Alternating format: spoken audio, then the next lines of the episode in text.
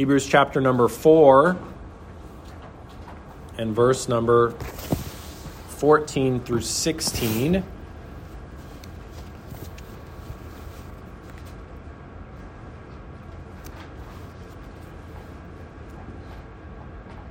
Hebrews is a very important book of the Bible. It, uh, for several reasons, but one of which is it teaches us about Christ bring, being our great high priest uh, and how he fulfills um, the role of the high priest. Uh, we no longer have a necessity for the priesthood as in the Old Testament. And uh, so we're going to be looking at the role of Jesus Christ as our great high priest and our mediator. And so let's look at verse number 14. Hebrews 4 and verse number 14 says, Seeing then that we have a great high priest that is passed into the heavens, Jesus, the Son of God, let us hold fast our profession. For we have not an high priest which cannot be touched with the feeling of our infirmities, but was in all points tempted like as we are, yet without sin. Let us therefore come boldly unto the throne of grace, that we may obtain mercy and find grace to help in time of need. Let's pray. Father, I pray in the name of Jesus Christ that you would bless now as I speak on this topic of Christ, our mediator and great high priest. Lord, help us to understand the incredible importance of this truth. And Lord, help us to see the practical implications in our daily lives. Lord, help me as I speak. Lord, help us to um, understand this truth in a new way. I pray for those who may be listening, who may have never placed their faith and trust in you for their salvation. Help them to discover their need for a Savior and help them to realize the incredible sacrifice and role that you have in saving us. Lord, help them to choose you as their Savior today. In Jesus' name I pray. Amen. Have you ever fallen for a scam? In the GTA, we get scam calls all the time. I think a recent um, article that came out said 25%, 50% of phone calls that people get on their phones are scam calls. And, uh, and they make money or they wouldn't do it. And what is a scam? A scam is when they trick people uh, into getting into getting their money. And so essentially, what it is is that not all of the information is false. Meaning, uh, one of the some of the ones I've gotten recently, you have a package that's stuck at the border, and uh, and so in order to get this package across the border, you need to provide us with this information. And uh, is there such thing as a border? Yes. Is there such thing as packages being stuck at the border? Probably so.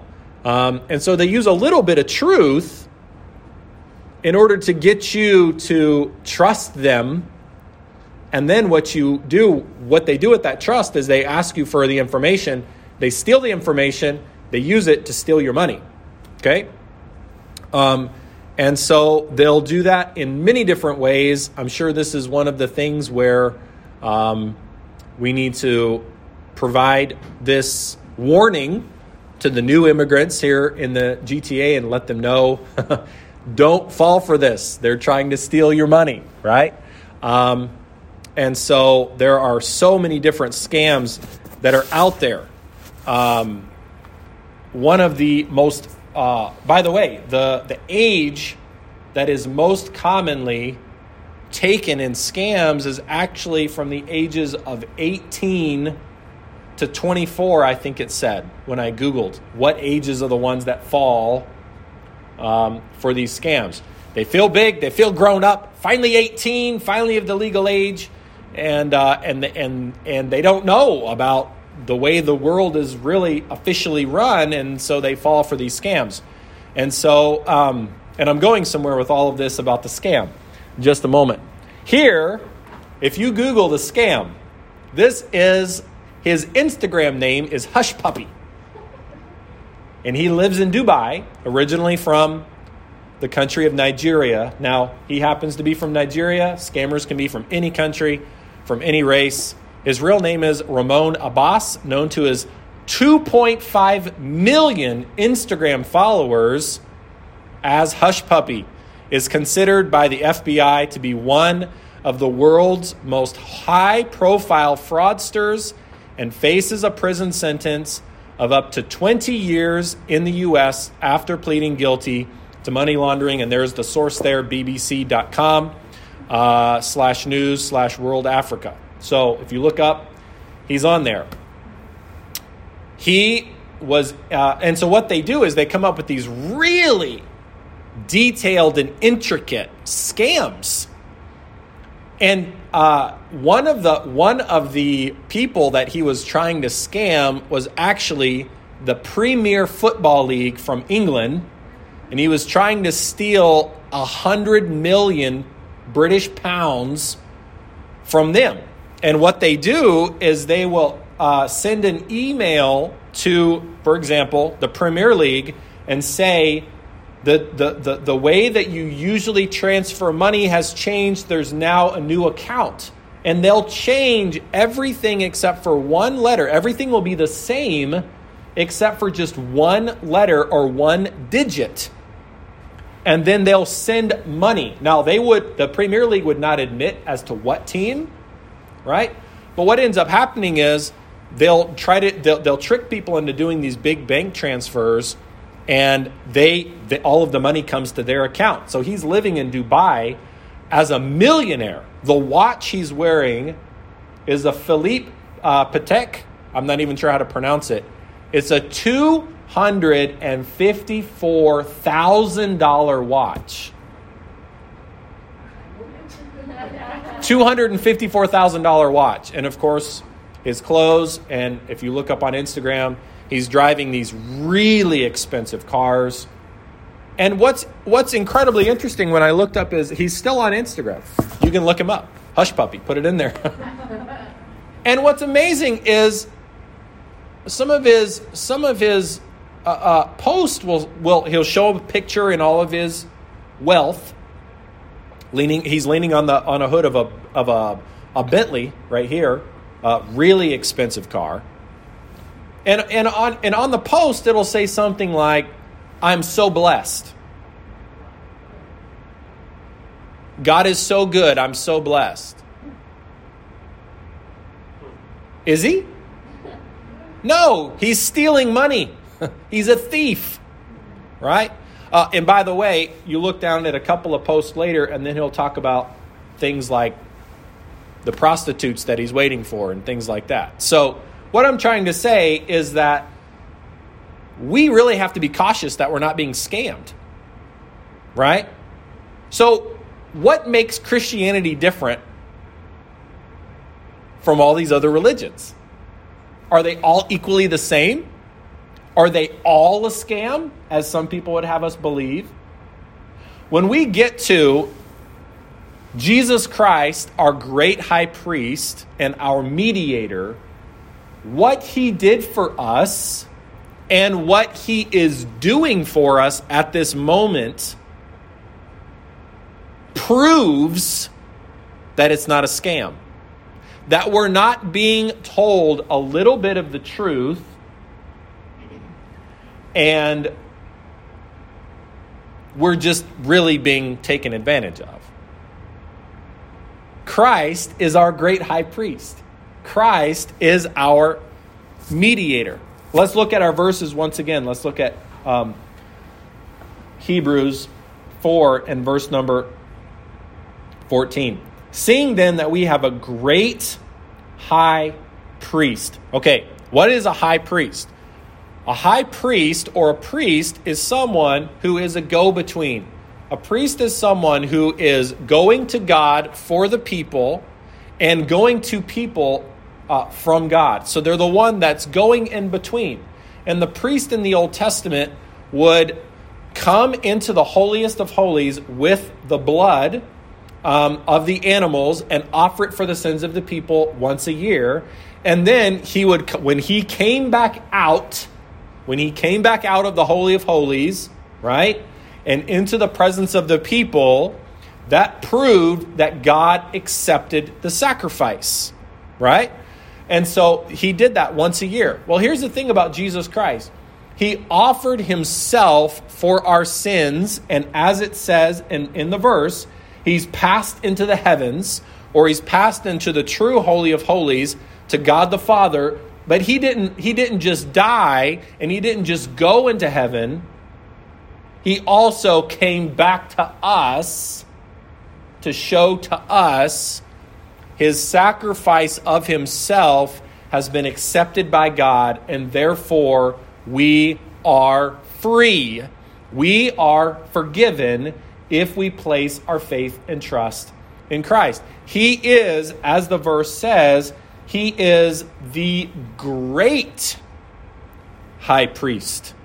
Another way of thinking that is, he is the final high priest the greatest high priest.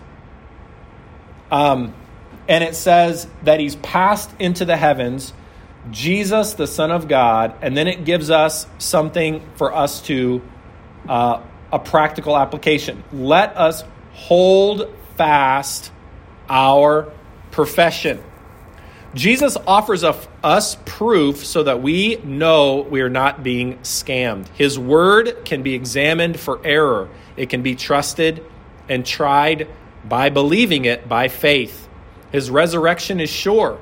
He gives us his presence, he gives us answers to prayer. I uh, saw this short clip from a, a lady who was originally from Jordan.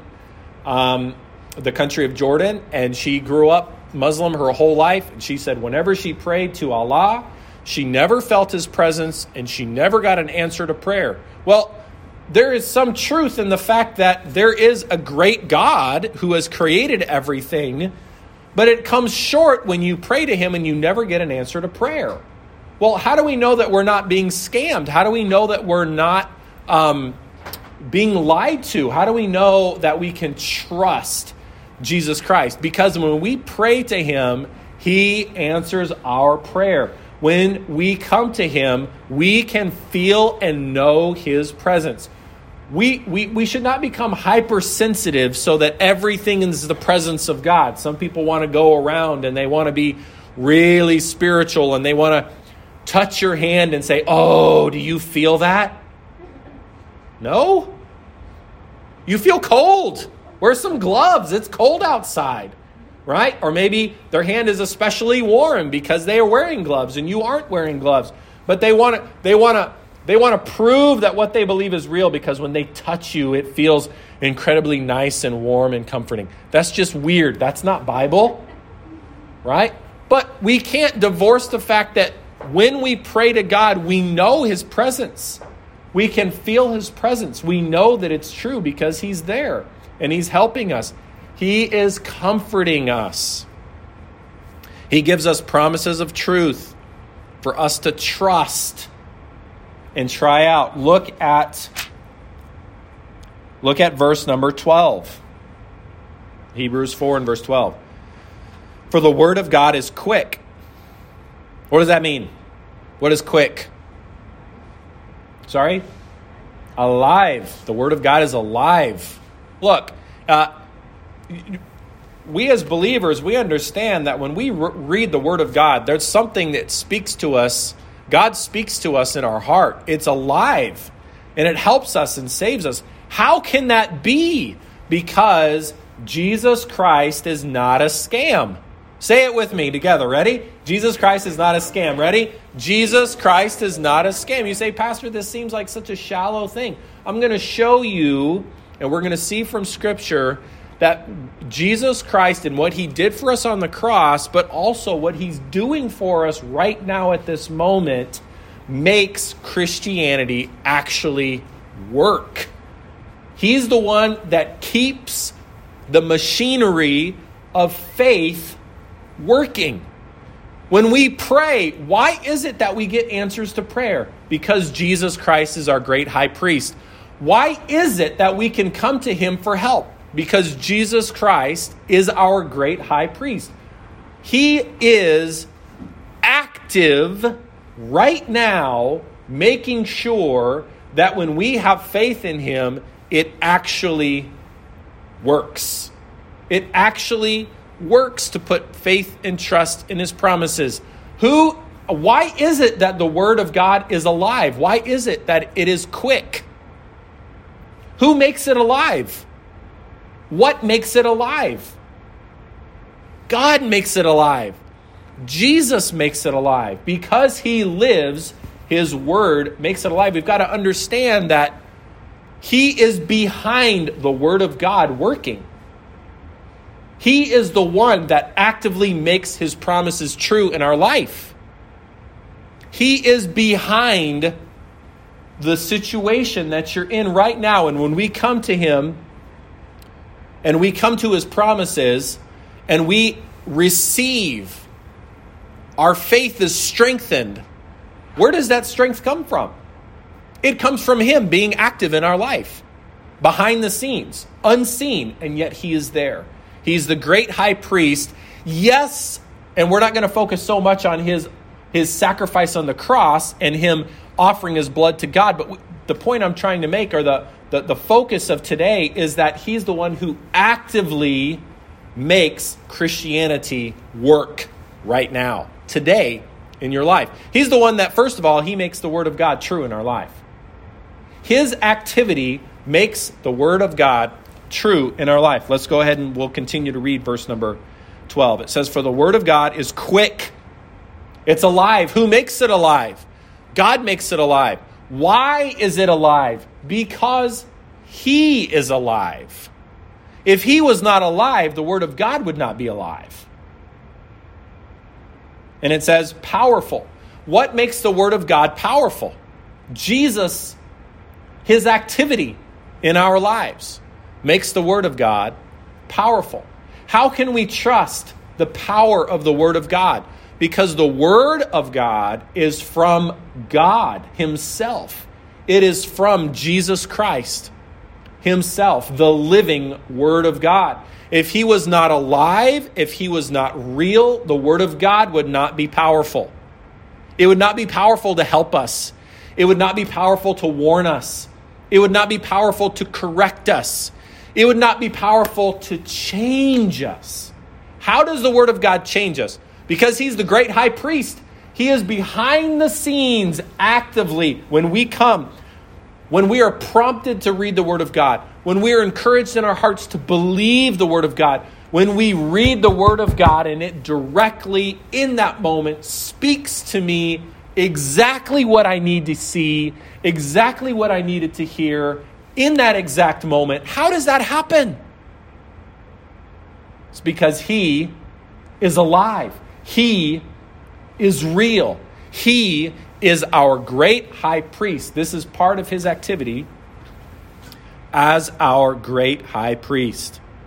The Word of God is quick and powerful and sharper than any two edged sword, piercing even to the dividing asunder of soul and spirit and of the joints and marrow and is a discerner of the thoughts and intents of the heart. The Word of God has the ability, you know, people try to go to these tarot reading card places. They want their fortune told, right? You see them all over the place and in certain neighborhoods. They're everywhere. Drive down the road and they've always got the little hand that's up and some little something, some dot in the hand or something. And what do you do? You go in there and you pay for them to tell you something. It's a scam. Listen, before you need your fortune told about the future, you need the Word of God to read your heart and tell you where you are right now. How many of you have ever gone on to Google Maps and tried to find a place to go and find directions? Of course, we all have. Listen, is there anything more frustrating than trying to find directions to, let's just pick Walmart or somewhere like McDonald's. And the first thing that comes up on your Google Maps for the suggestion is the McDonald's in Houston, Texas. Look, I'm not anywhere close to Houston, Texas. Don't you know where I am? We expect our, listen, we expect our cell phone to know where we are. You're here. I went to McDonald's on Bloor in Toronto. I don't want the McDonald's in Houston, Texas. We get so upset with our phone when we want directions for something that's a kilometer away. And yet we come to God and, and we think, I don't want to read the Word of God. God's like, listen, in order for you to have guidance to where you should go next, for the step you should take next, you need to allow the Word of God to read your heart to tell you where you are right now. How can you get to where you need to be if you don't know where you are right now? Well, who makes that happen? How does how can a book tell me what my innermost thoughts and feelings are? It can't outside of the ongoing activity of Jesus Christ. And that is encapsulated in this doctrine of Jesus being our great high priest and mediator. Listen, do not believe this shallow, garbage theology out there where churches try to advertise as it being a good thing. We don't believe in doctrine. Look up the churches occasionally that are in town. And one of the things they'll advertise sometimes, usually it's non denominational churches, not all of them. We don't, we don't teach doctrine, we don't make doctrine an issue. You don't teach? What is doctrine? The word doctrine means teaching. The word doctrine specifically means teaching. But when you go one step further than that, it means specific teaching. When I think about doctrine, when we when we use the word doctrine, let's think about let's think about bones in our body. What would we look like?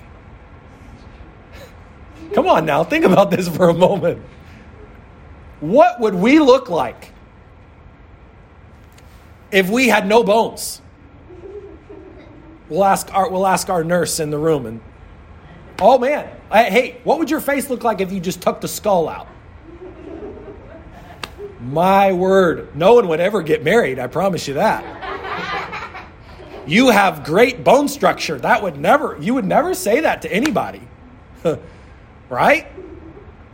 I mean, you would, I would be six feet, six, six feet, I would be a slug. We would be slugs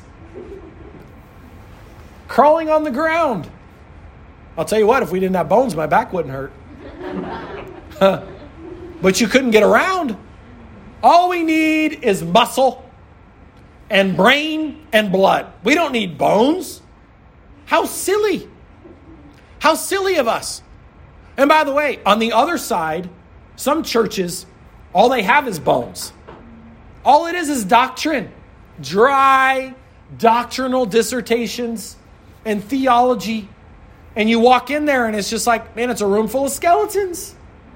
Doctrine by itself is scary, it's impractical. There's no life to it. So, what do we need? We need bones, we need doctrine, but we also need meat. We need the muscles. You say, well, that's why we go to the gym, Pastor. That's why, listen, without muscles, we couldn't walk. Without your heart is a muscle.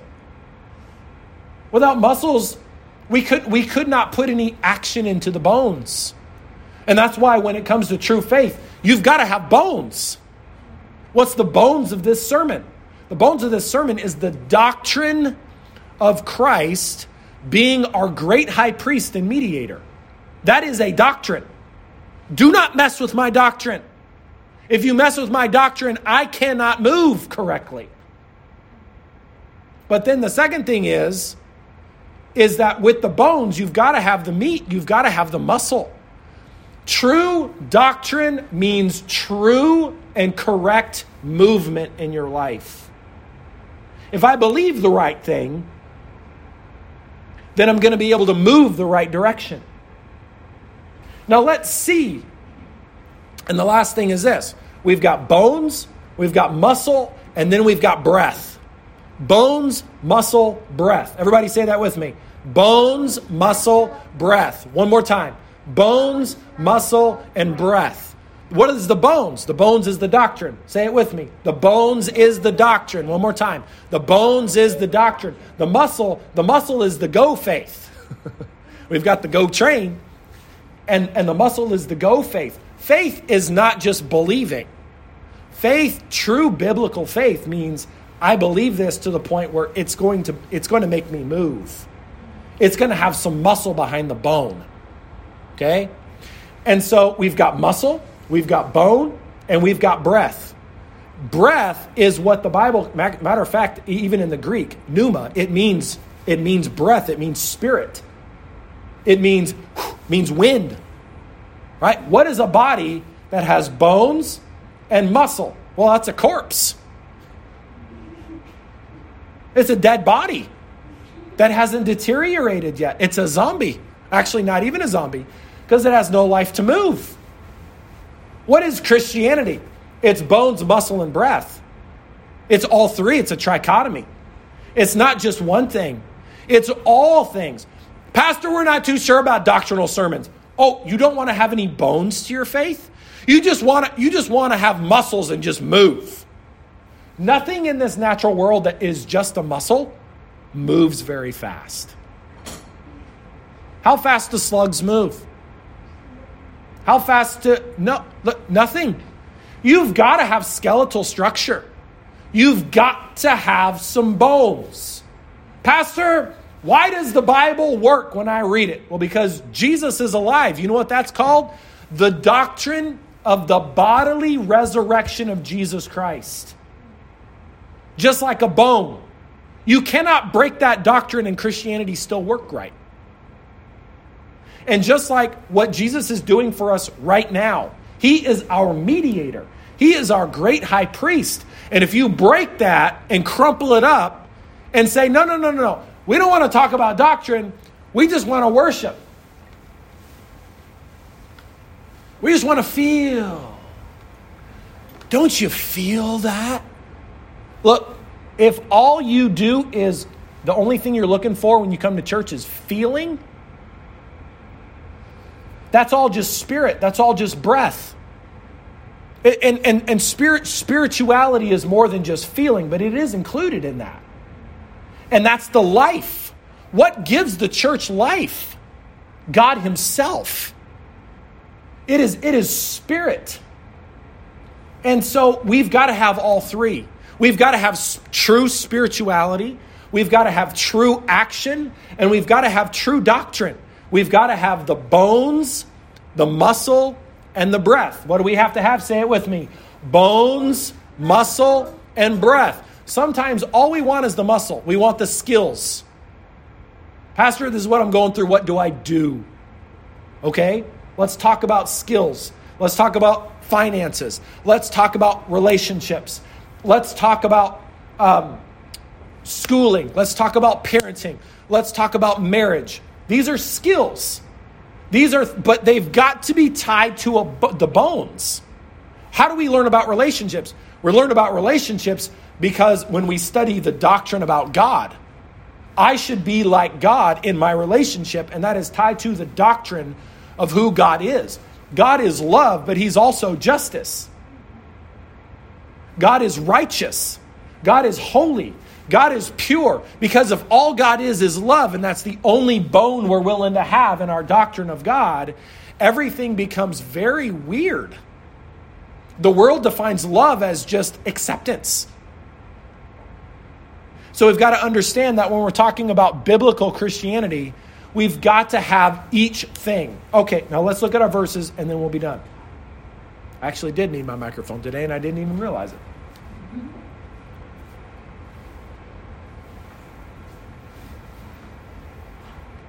So we can see the Word of God is necessary. And we can see the Word of God is alive and it works and it reads us because of God, because of the activity of Jesus Christ being our great high priest.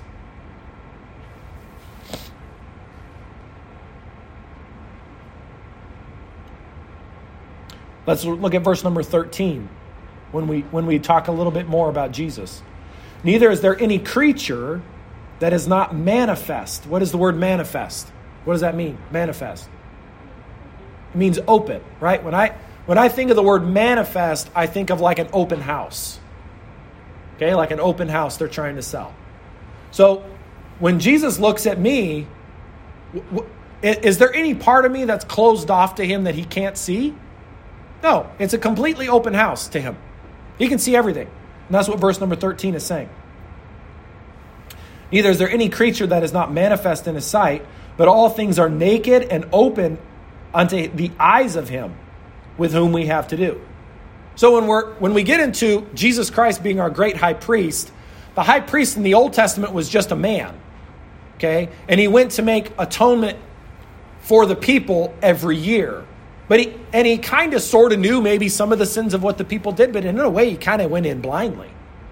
Right? He just kind of went in and did his thing and then came back out. And there really wasn't a whole lot of help from him personally. There wasn't really much personal interaction between the great high priest or the high priest, the, the Levitical high priest, and the people. Whereas when Jesus, when we're talking about our great high priest, and then we're going to see here in just a moment, he went into the heavens, but before he goes into the heavens, we also need to see that he can see us. He sees us. He sees us. Can I say this? Jesus sees you. He sees exactly where you're at. He sees your struggles. He sees your background. He sees your home life. He sees your relationship. He sees what you're like on your best days, on your most spiritual days, on the days that you pray the way that you want to, on the days you're most sensitive to the Holy Spirit, on the days when you obey Him and you witness and you're doing everything great. And He sees you on the days when we don't even act like we know Him all that well. We, he sees us on the days like when he saw Peter when he cursed and denied Christ. He sees us on those days too. And the great high priest is still there for us and he's open. He doesn't come into, listen, he doesn't come into loving you from a position of blindness. He comes into loving you and helping you and pleading for you and making the Word of God work for you, knowing exactly who you are. And even more so, He knows us better than we know ourselves because He's the one that makes His Word, when we read it, open our eyes and say, oh, that's what's really going on in my heart. So let's see in verse number 14. Seeing that seeing then that we have a great high priest, that's the bones, that's the doctrine of the great high priest that has passed into the heavens, Jesus, the Son of God, let us hold fast our profession. What is that? That's the muscle. if we really believe that Jesus Christ is the great high priest that has passed into the heavens and the price has been paid and he's on our side and he sees everything and he can make his word work in our life to give us the strength to, to give us the discernment and to, and to show us what we need to see then we're going to hold fast our profession. Holding fast our profession is having faith in the doctrine of the great high priest everything has been paid and not only that his activity is such that he can help you not to quit. Holding fast your profession also means to hold fast your confession, right? If, if confessing Christ, believing on him. He's saying, because I can, I'm doing what I'm doing and have done what I'm done, I can help you to be faithful. I can help you not to quit. I can help you not to just throw up your hands and say, fooey on this Christianity thing. I'm just going to go do what everybody else is doing. How? Not because I, listen, it's not because I am who I am. It's because he is who he is. It's based on him. Next, verse 15. We have not a high priest which cannot be touched with the feeling of our infirmities. If you look those words up, it, it truly means compassion and sympathy. It truly means this it means that Jesus Christ actually feels exactly what you're feeling. It, he actually feels exactly what you're feeling. He knows. He's not a God that's afar off. He's a God that is nigh, that is close, that is right there. But was in all points tempted like as we are, yet without sin. We have the doctrine, we have the muscle or the go or the action of faith. And then we can see here where it has the spirit. We, we get so beat up and, and, and messed up with our doubts and our fears, and we suffer spiritually. And we struggle spiritually. And when we read something like verse number 15, it's not just dry bones of doctrine. It's not God, listen, it's not just God coming to you and saying, This is the truth, go do it. It's God coming to you and saying, I feel what you feel. I can heal and help you with what you're seeing and feeling and your faith and your belief and your trust. I can help you with your breathing problem. you know, one of the parts of exercising, they call it cardio, cardiovascular, breathing at a high heart rate. Now, cardio is talking about the heart, but your heart gets to beating really fast and you're, you're breathing really hard because you're working hard.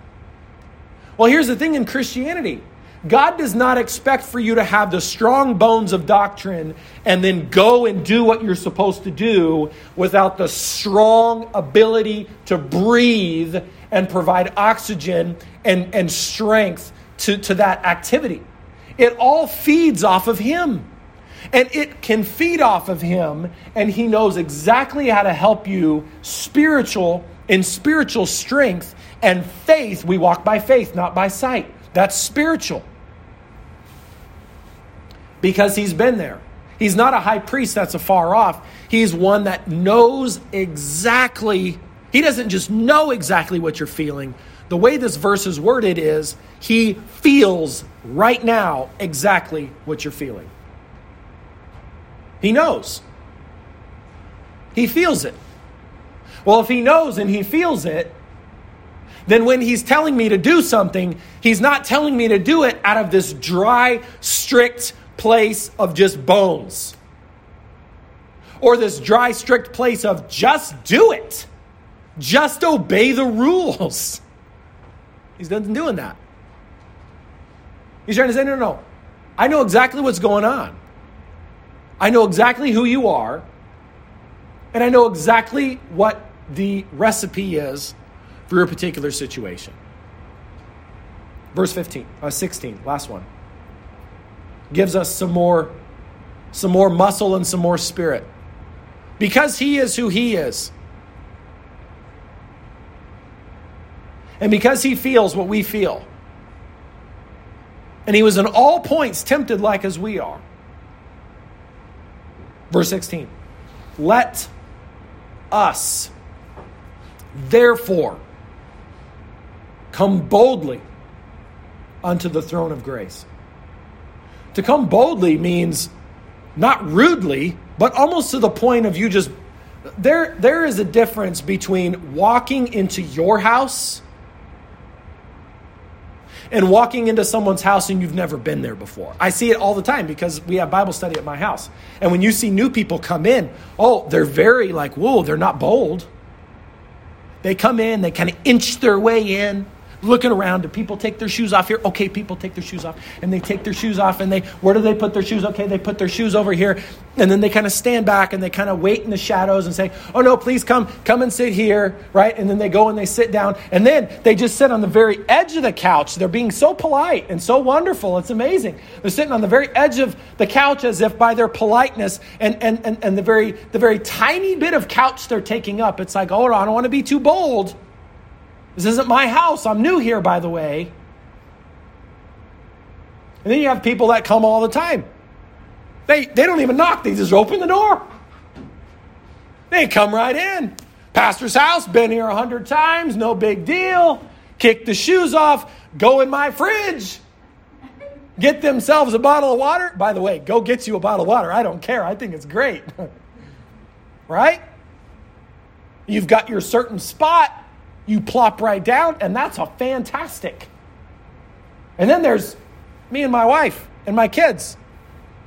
We're not just familiar, that's our house. We live there. It's for us. Right? It's like it's like Marcus when he can't get in the door and he doesn't have the handle turned all the way. You can hear him, his little shoulder beating against the door, trying to get the door to open up. And finally the door pops open kicks his shoes off, stuff sprawled all over the place. Mom, where's that? Rah, rah, rah, loud, you know. Boldness. Boldness. Hey, how can you act that way? Hey, this is my family. I live here. Do not forget that when we talk about Jesus Christ, He is our great high priest. We belong there in His presence. Because He is who He is, and he did what he did, and he, he's feeling what we're feeling, don't come and think, I just can't say that to him. I can't tell him what I'm feeling. And he also says, and don't you think that I don't know what you need. I know exactly what you need. Don't tell me I'm wrong because I know you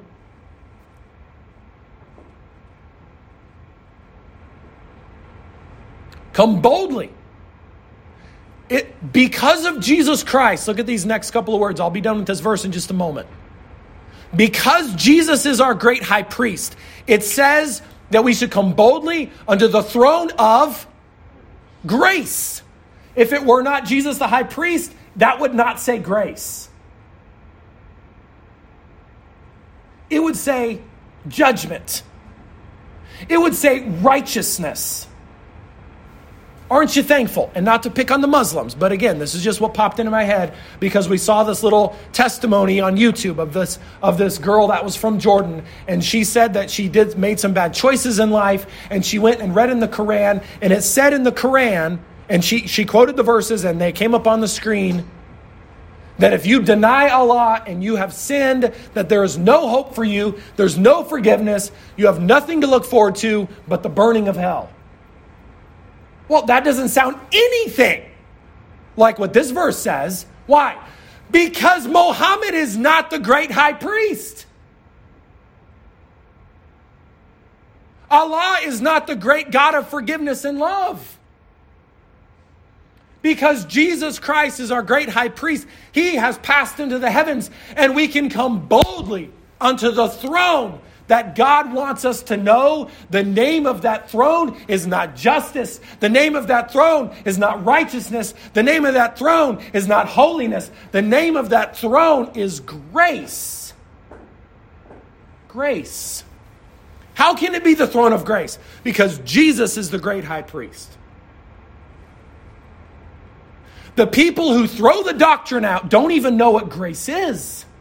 They sing about it and they talk about it, but it, it's just it's just a blob of flesh. It's just a bunch of wind blowing through the air. It doesn't give it any true meaning. Because without the doctrine of the deity of Jesus Christ, his bodily death, the blood atonement, the bodily resurrection, and the doctrine of the high of Jesus being our great high priest, it means nothing. It just means he's nice to us. He's not just nice to us, guys. He paid the price for us to come boldly because of what he did. the throne has been permanently changed into the throne of grace. And it says, that we may obtain. What is obtain? Have. In your hands, have. How do we know that we've come boldly into the throne of grace and that God has heard us?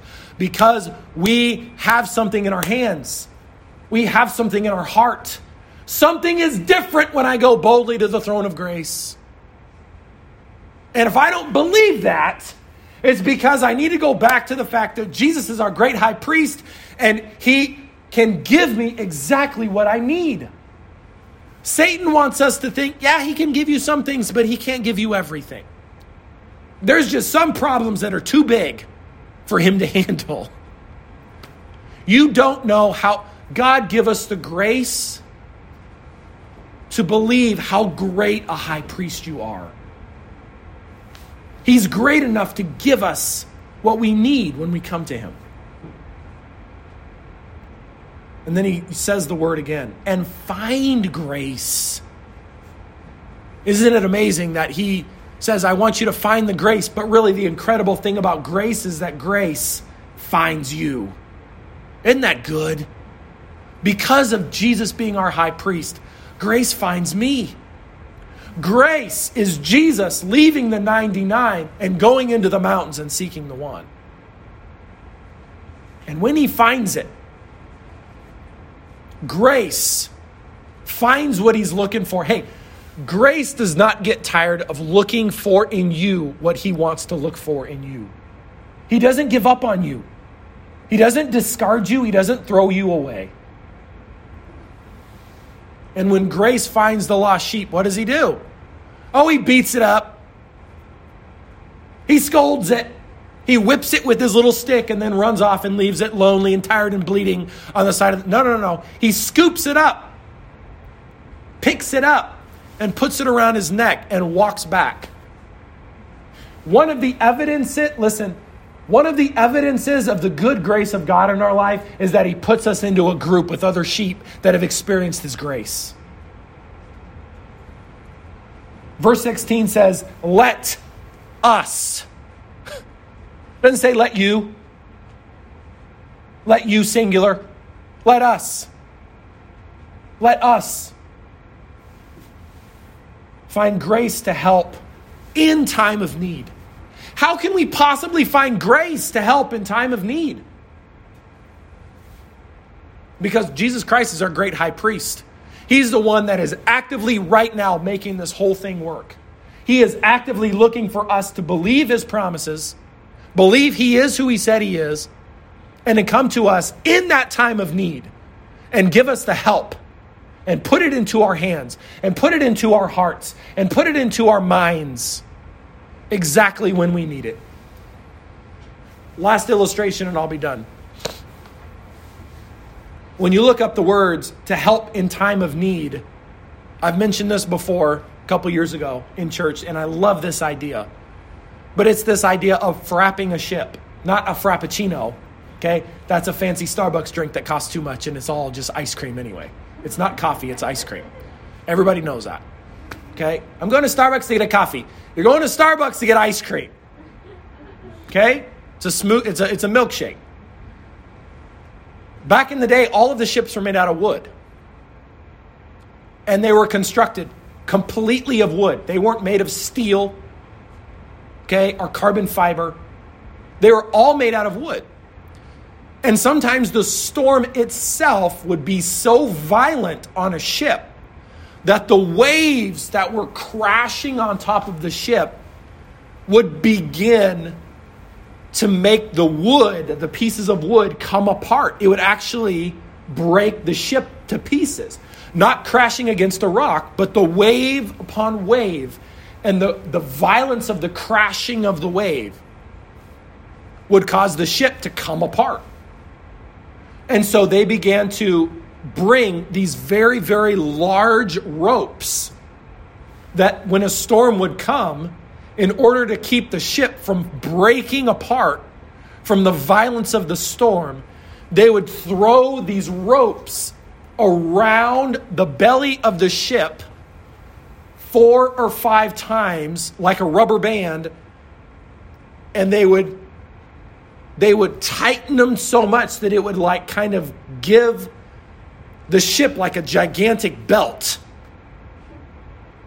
and it would kind of like keep the ship nice and tight together during the storm just like a weightlifter's belt they put on this really big tight belt around their middle so when they pick something up they can keep nice and strong and tight and they can pick up the weight. And that's what is called frapping. They would frap the, the they would frap the ship. They call frapping the ship when a big storm would, would come. And we need to understand that most oftentimes in life, when we are going through a storm, when we're going through a change, when we're going through a breakup, and it seems like everything's starting to come apart. In that moment, we cry out to the great high priest, and his grace begins to tighten around us so that even though the waves keep on crashing on top of us, we will not break apart. The ship will not be lost. We're going to make it through the storm because there is a great high priest that when we cry out to him in that time of need, he strengthens us with the strong cords of his grace. Everybody, bow your heads, please, and close your eyes.